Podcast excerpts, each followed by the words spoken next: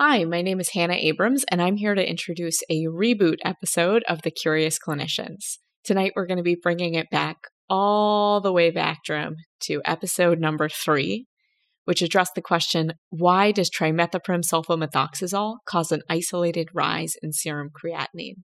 This was an episode that was one of the first ones that we recorded, and you'll get to hear sort of our early stages of getting to know each other, banter, and learning about what I think is a really relevant topic that comes up for me still all the time. And so we wanted to bring it back to make sure that everybody who's joined the show since we initially recorded this got to hear it. Without further ado, episode number three Why does trimethoprim sulfamethoxazole cause an isolated rise in serum creatinine?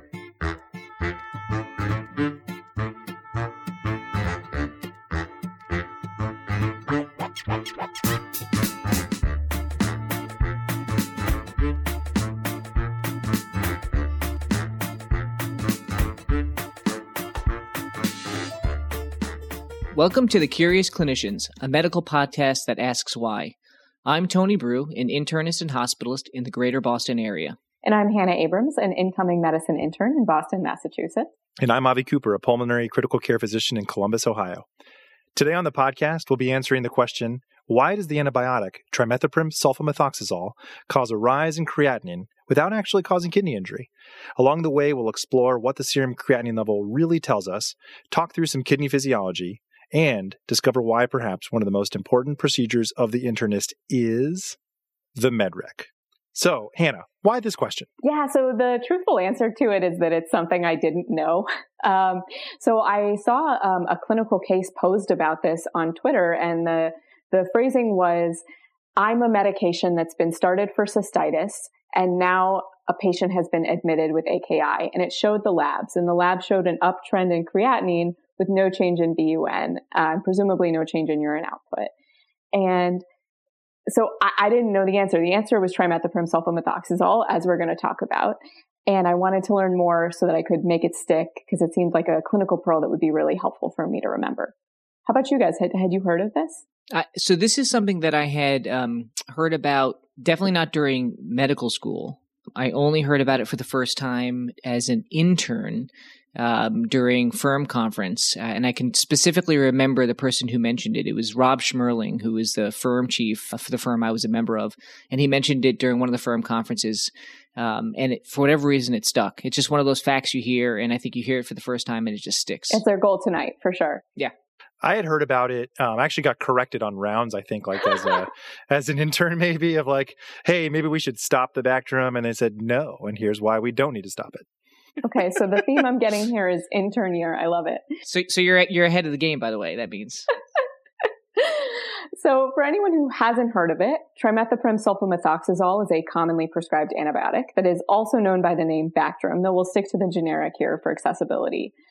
The first thing that we need to know to understand why trimethoprim and trimethoprim sulfamethoxazole causes an isolated rise in creatinine is to talk about what creatinine actually tells us when we measure it.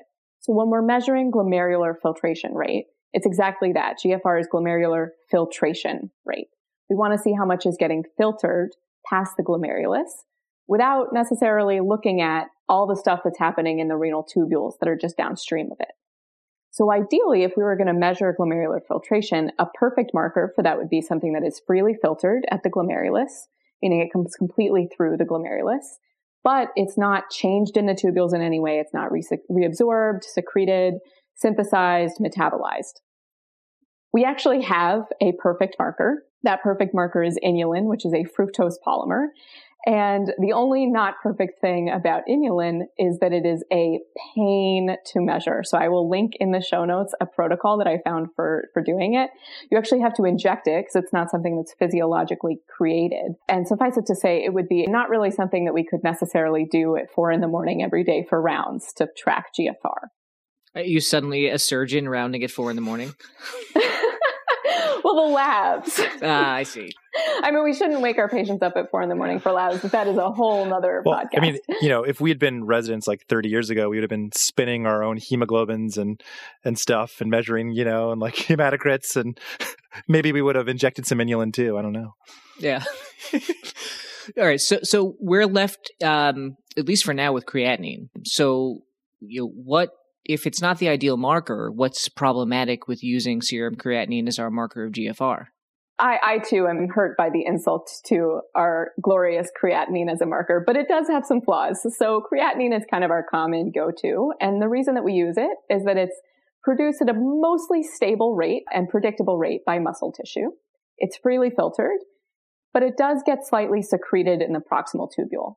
So normally that amount of secretion is steady enough that it doesn't affect how we use it to track GFR over time. It's predictable enough that it doesn't affect how we use it clinically. But in the case that we're going to talk about tonight, first it's helpful to understand why it, we might see a rise in any renally excreted molecule. So in any molecule that's excreted by the kidney, we could see a rise for one of pretty much four, five different reasons, Tony, as you kind of explained it to me. The first, the most straightforward one would probably be increased production, so rhabdo. Second would be decreased filtration, which is the thing we're talking about. The third would be getting metabolized more by the kidney. The fourth would be increased excretion. And then the fifth is not quite as relevant to creatinine because it's not reabsorbed, but decreased reabsorption. So usually when we see an increase in creatinine, we go straight for decreased filtration, right? Because that's kind of the most common cause that we might think about. Decreased glomerular filtration is a decrease in GFR. Usually we're right. For this, when we think about why trimethoprim causes a rise in creatinine, we've got to think about some of the other options. So, how does trimethoprim kind of factor into that schema that you set up? How could it affect one of those one of those options? Yeah, absolutely.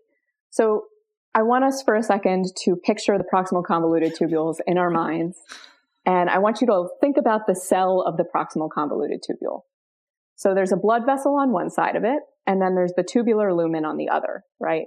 And in order for creatinine to get across the cell from the blood into the tubular lumen, into the urine, it's got to get into the cell and then out the other side. There's a couple transporters that essentially do that.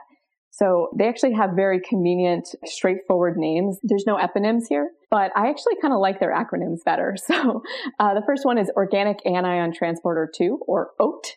The next one is multi-drug and toxin exclusion protein 1 and 2K. So MATE 1 and MATE 2K.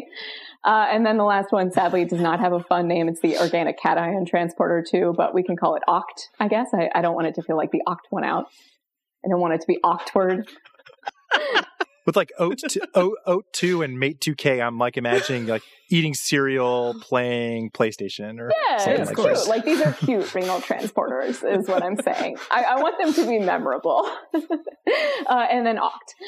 But oct actually is really important here. So trimethoprim is a weak organic base so it has a slightly positive charge at physiologic ph and it is secreted by the renal tubules through a lot of those same transporters right? Oct oat and mate and actually specifically OAT2, OCT2 and 3, and then MATE1 and MATE2K.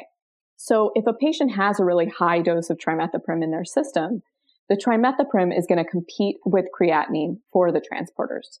Less of the creatinine is coming across the cell into the urine, and so it's going to stay in the blood. And that's why you see a rise in serum creatinine. So if, it's super cool. Yeah, it is really cool. But if we see it happen, like say, like I did when I was an intern and I didn't know, um, is is there a, an acceptable level of bump from in creatinine from trimethoprim that is acceptable or that we should anticipate and kind of not be surprised by? Yeah, it's it's a great question, and from what I understand, it's an active point of investigation in some of the pharmacologic literature. The very short answer is that in healthy subjects who got five milligrams per kilogram BID or 200 milligrams BID of trimethoprim, both of those induced a rise of about 20 to 25%. So this is not a sudden doubling in serum creatinine, but it is a pretty significant bump. I just want to point out based on kind of my understanding of the literature, it also might vary with some of the individual patient polymorphisms as well as uh, the dose that you give and all the other things that can produce vagaries in serum creatinine concentration, including baseline renal function. All right, so let me try to recap what we talked about so far. So, if a patient is prescribed a medication that contains trimethoprim, um, that trimethoprim is going to compete with creatinine for the same transporters that would typically move creatinine from the blood into the tubular lumen. and, and then into the urine. And so that competition is going to lead to decreased secretion of creatinine. And as a result, the blood levels, what we usually measure serum, are going to be higher. Is that, that that's basically Knocked it out of the answer park, in yeah. a nutshell? Okay, all right. But it is possible that when Avi was an intern, he was right. Yes. And that patient had an acute kidney injury, right? I think many, I, I think I've seen patients who actually have true acute kidney injury from trimethoprim uh, sulfamethoxazole. So if that happens, like what are the potential etiologies in that case? So I just spent the first half of the episode telling you all the reasons why if you see trimethoprim and a rising creatinine, you should not think about AKI. Uh, for the back half of the episode, I'm actually just going to completely contradict myself. And I want to walk you guys through the pathophysiologic differential diagnosis of true kidney and electrolyte abnormalities that you might see with trimethoprim. So there's a really nice paper from the infectious diseases group at the Houston VA that looked at inpatients who had gotten trimethoprim sulfamethoxazole and either remained inpatient or in close outpatient follow-up uh, long enough to get follow-up labs at a set time point. So this is a relatively sick cohort at baseline. And in a sample of about 500 patients, 6% had a rise in both BUN and creatinine that was thought to be consistent with AKI and clinically based on chart review was attributed to the trimethoprim rather than to uh, other causes. So Avi, you've got about a 1 in 20 chance based on Pretty good for an intern. Yeah. That's probably about. Yeah, I'd say for, for for for my experience as an intern, I'd say that was probably on par. Uh, perpetual learning. You- yeah, that's yeah. what we're here for. Um, absolutely. So I want to walk you guys through four kind of broad categories that you can think about when you do see an AKI that's associated with trimethoprim. The first is acute interstitial nephritis. So because it's a sulfa drug, trimethoprim sulfamethoxazole can cause acute interstitial nephritis or AIN. Although actually there was only one case that was documented in this cohort. Uh, and of note, 18 patients had urine eosinophils sent. In uh, appropriately, I, I will say I, I can't help but interject. Um, none had positive urine eosinophils, and, and frankly, that's not surprising because urine eosinophils are highly insensitive. This, by the way, if you can't tell, I'm on my things we do for no reason soapbox right now. Avi and Hannah can see I wrote that. this into the script for Um, this moment. Yeah, exactly. I demand, I demanded that it be included. There's actually a box of soap under his feet. So I could use it. I'm a rather short guy. So anyway, d- don't check your eosinophils if you're looking for AIN. So I'm we sorry. will Hannah. link to those studies in the show notes. I, it's always great to review some evidence-based literature. Otherwise, uh, acute, uh, acute tubular necrosis has also been noted as a rare side effect of trimethoprim sulfamethoxazole. And then the third one is crystal formation. So in dehydrated patients who have gotten trimethoprim sulfamethoxazole, it can actually precipitate and form crystals if the concentration is high enough. And a really interesting pearl is that in patients who are hypoalbuminemic or have other drugs on board that might bind albumin, like if they've recently gotten penicillin, the concentration of free trimethoprim sulfamethoxazole is actually can be high enough to cause it to precipitate, even if the patient is not dehydrated. That's pretty cool too. it is. And so are are you describing a drug drug interaction? Yeah, there, and then the or- last thing I wanted to talk about is just generally drug-drug interactions, which trimethoprim sulfamethoxazole has a lot of. But I want to specifically talk about one thing that you should think about in any patient that you're starting on trimethoprim sulfamethoxazole. That's a big takeaway from this for me, which is that again, we just went through this whole thing about how trimethoprim competes with creatinine for secretion. And one of those proteins, remember, was called multi-drug and toxin excretion protein. So it turns out that multiple drugs and toxins are excreted by that protein. It's kind of nice when they name it like with its at least to some extent with its function. Yeah, no, I mean, this could be a, an eponym, but it is not. Thank God. Uh, so anyway, it turns out that multiple drugs and toxins are excreted by it. There's actually a whole host of medications that are excreted through this system, including cimetidine, uh, pyrimethamine, the antiretroviral dolutegravir, and actually, very much of note, metformin. Uh, so metformin, the metformin interaction, because metformin is so commonly prescribed, has been particularly well studied. And I want to use it to give you guys a sense of the numbers. So metformin competes with trimethoprim also at the MATE1 and MATE2K, as well as the OCT2 transporters. And one study found that people who are getting trimethoprim and metformin actually increased the maximum plasma concentration of metformin by 37%. So metformin doesn't cause AKI, but other nephrotoxic drugs, including chemotherapeutic agents, can also have their levels increased in a similar way by trimethoprim sulfamethoxazole. It's also worth noting that trimethoprim sulfamethoxazole inhibits CYP P450 2C8 and 9. Definitely had to write that down to remember it. Just to switch us over to the liver for a minute, which can lead to supertherapeutic warfarin levels and supertherapeutic levels of oral hypoglycemic agent. So it all comes down to the very careful medrec. The, the, the effect on metformin I find like absolutely astounding. The idea that the period of time uh, that the patient is receiving trimethoprim sulfamethoxazole, they may have an increase in their metformin concentration by up to almost forty percent. That's pretty remarkable. Yeah, it's striking.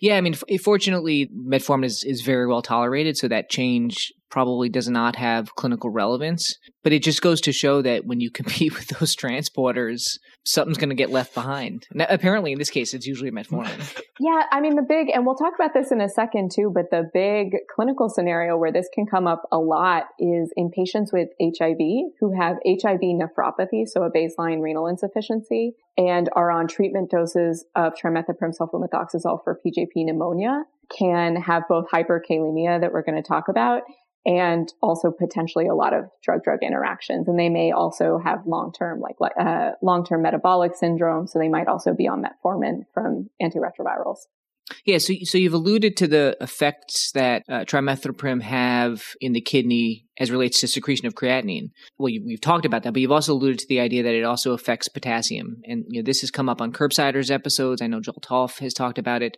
Can you kind of remind us a little bit about what happens there? I guess this is probably more of a distal phenomenon. Yeah, yeah, absolutely. I kind of got ahead of myself there. I will not, I will not be able to explain this as eloquently as Dr. Joel Topf.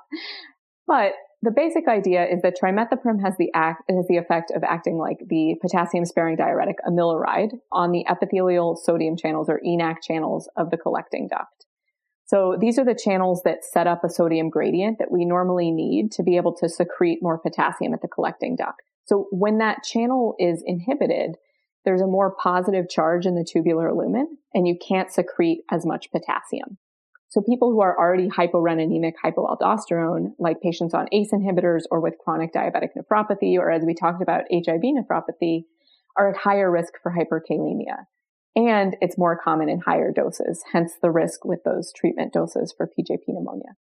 All right. So just to summarize kind of what you said, um, to make sure that that that we understand this, there are several ways that trimethoprim sulfamethoxazole can cause actual renal injury, not just a, I don't want to say fictitious rise in the creatinine, but a, a, a rise in the Isolated?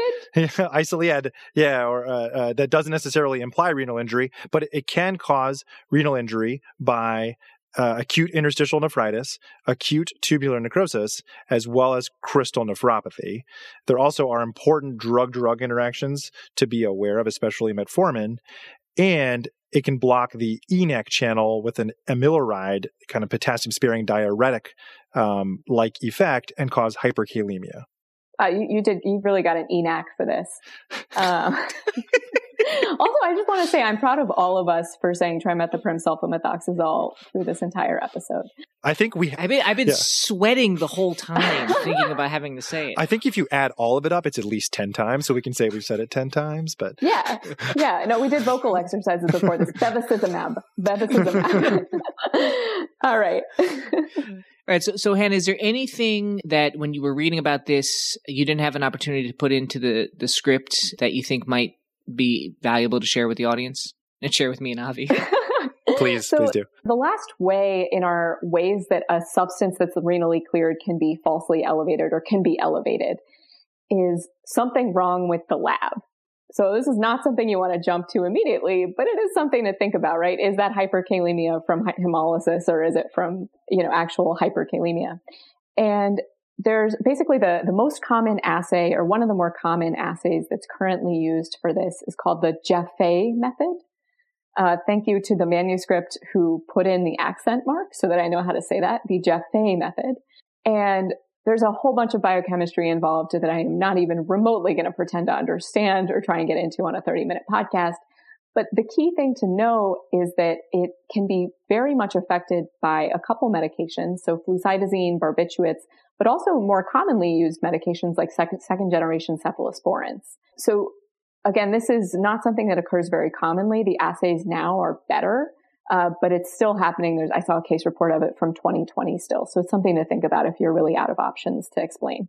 Fantastic. Yeah, that was great. Hannah, do you mind giving us your take home points? Absolutely. Yeah. So first take home points. What is creatinine? Uh, trimethoprim and creatinine are both excreted in the proximal tubule by OAT, OCT, and MATE. And to remember that there are a whole bunch of medications that are also excreted via that same transporter system.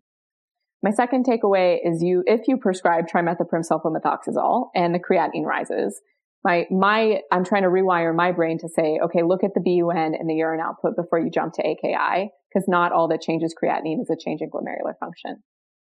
My third point, MedRec is key. So especially with trimethoprim and now also with metformin, right? So now I know cimetidine and metformin have this effect.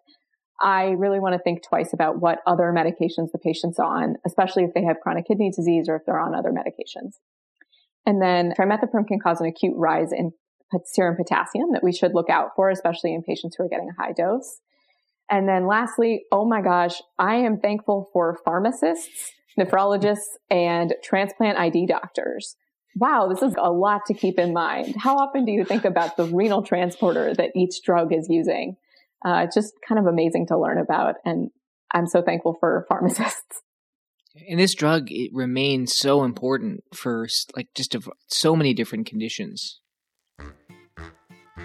So that wraps up another episode of The Curious Clinicians. Thank you for joining us for this reboot. And as a reminder, you can join our mailing list at curiousclinicians.com to stay up to date on all of our episode releases and have detailed show notes delivered directly to your inbox. We are excited to partner with VCU Health to offer CME and MOC credits for physicians and other healthcare professionals just for listening to this episode. So for more information, visit ce.vcuhealth.org slash curious clinicians.